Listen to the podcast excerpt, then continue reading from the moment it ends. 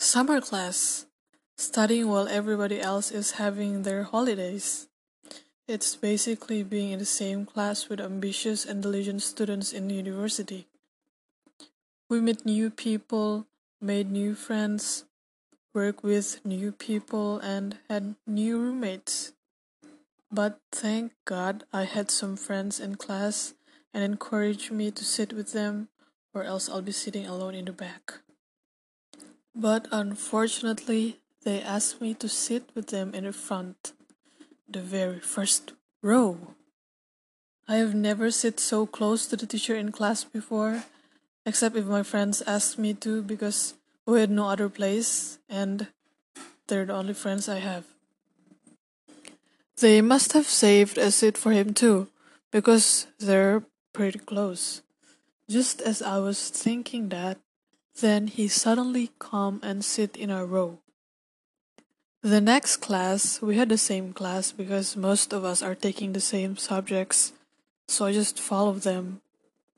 But he didn't sit with us because he's a little bit late. But the next day, in the second class, he suddenly sat in our row, specifically in my seat, making me move one seat to the edge. But thankfully, there is one seat empty, so we all had our seats. I'm totally bad in socializing, but maybe because he's extroverted, I thought that he would probably talk to me first. Well, I just made a grave mistake because he just sat there silent, not even looking to my side. He didn't even smile a bit. He just sat there, listen in class, or write some random hiragana on his notebook. Good thing because I love anime and obviously know that is hiragana. And to make it uh, less awkward and relieve the tension and have a better relationship with my seatmate, um, I would probably stay quiet and make it more awkward, usually because I'm an introvert for life. But because I'm curious about him and why he keeps entering my circle, and I just can't take him off my head, I made the first move. I talked to him first. Do you like Japan? Where did you learn to write hiragana? I asked as casually as I could. Oh, I'm autodidact. I learned it by myself, he said. Really? Why? I asked to continue the conversation. No, I just like to. How do you know hiragana? He asked back. I can't write hiragana, but I'd love to learn because I love anime. I answered frankly. Then he suddenly held out his hand. I was confused for a second, but then I handed out my hand and gave him a high five. Under five, actually, because we were in class. He likes anime too. We talked throughout the class non-stop about anime. You don't have to start an awkward introduction to be friends with anyone. Ask what they're doing and why they like doing that, and of course, find a way to text them. I asked for our finance ebook, and he said to text him to the same number I saved before. And since then, we've been texting non-stop. We even find time to meet each other and talk all day long. We'd forget the time.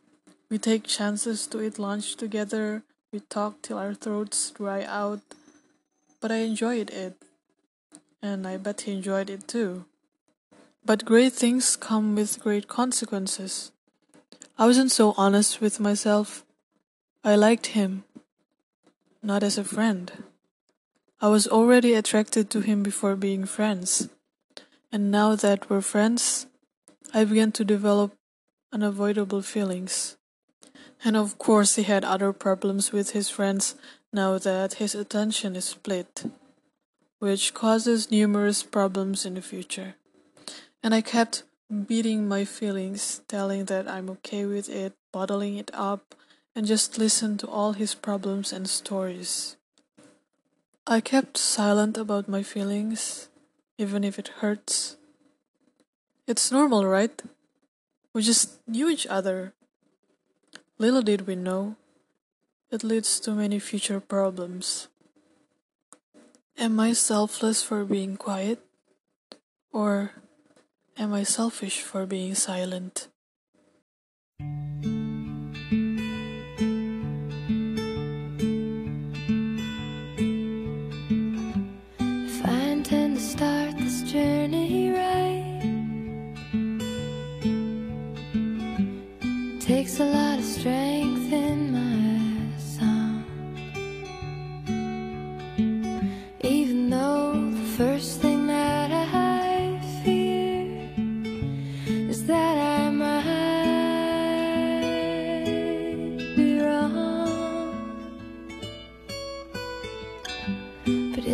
is the way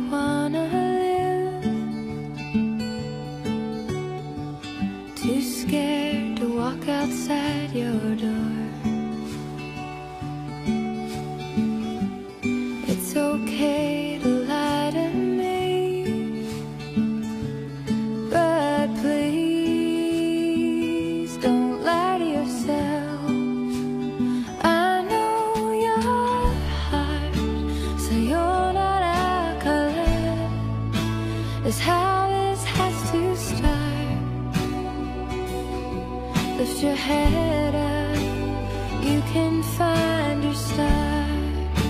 I know that you can see the truth.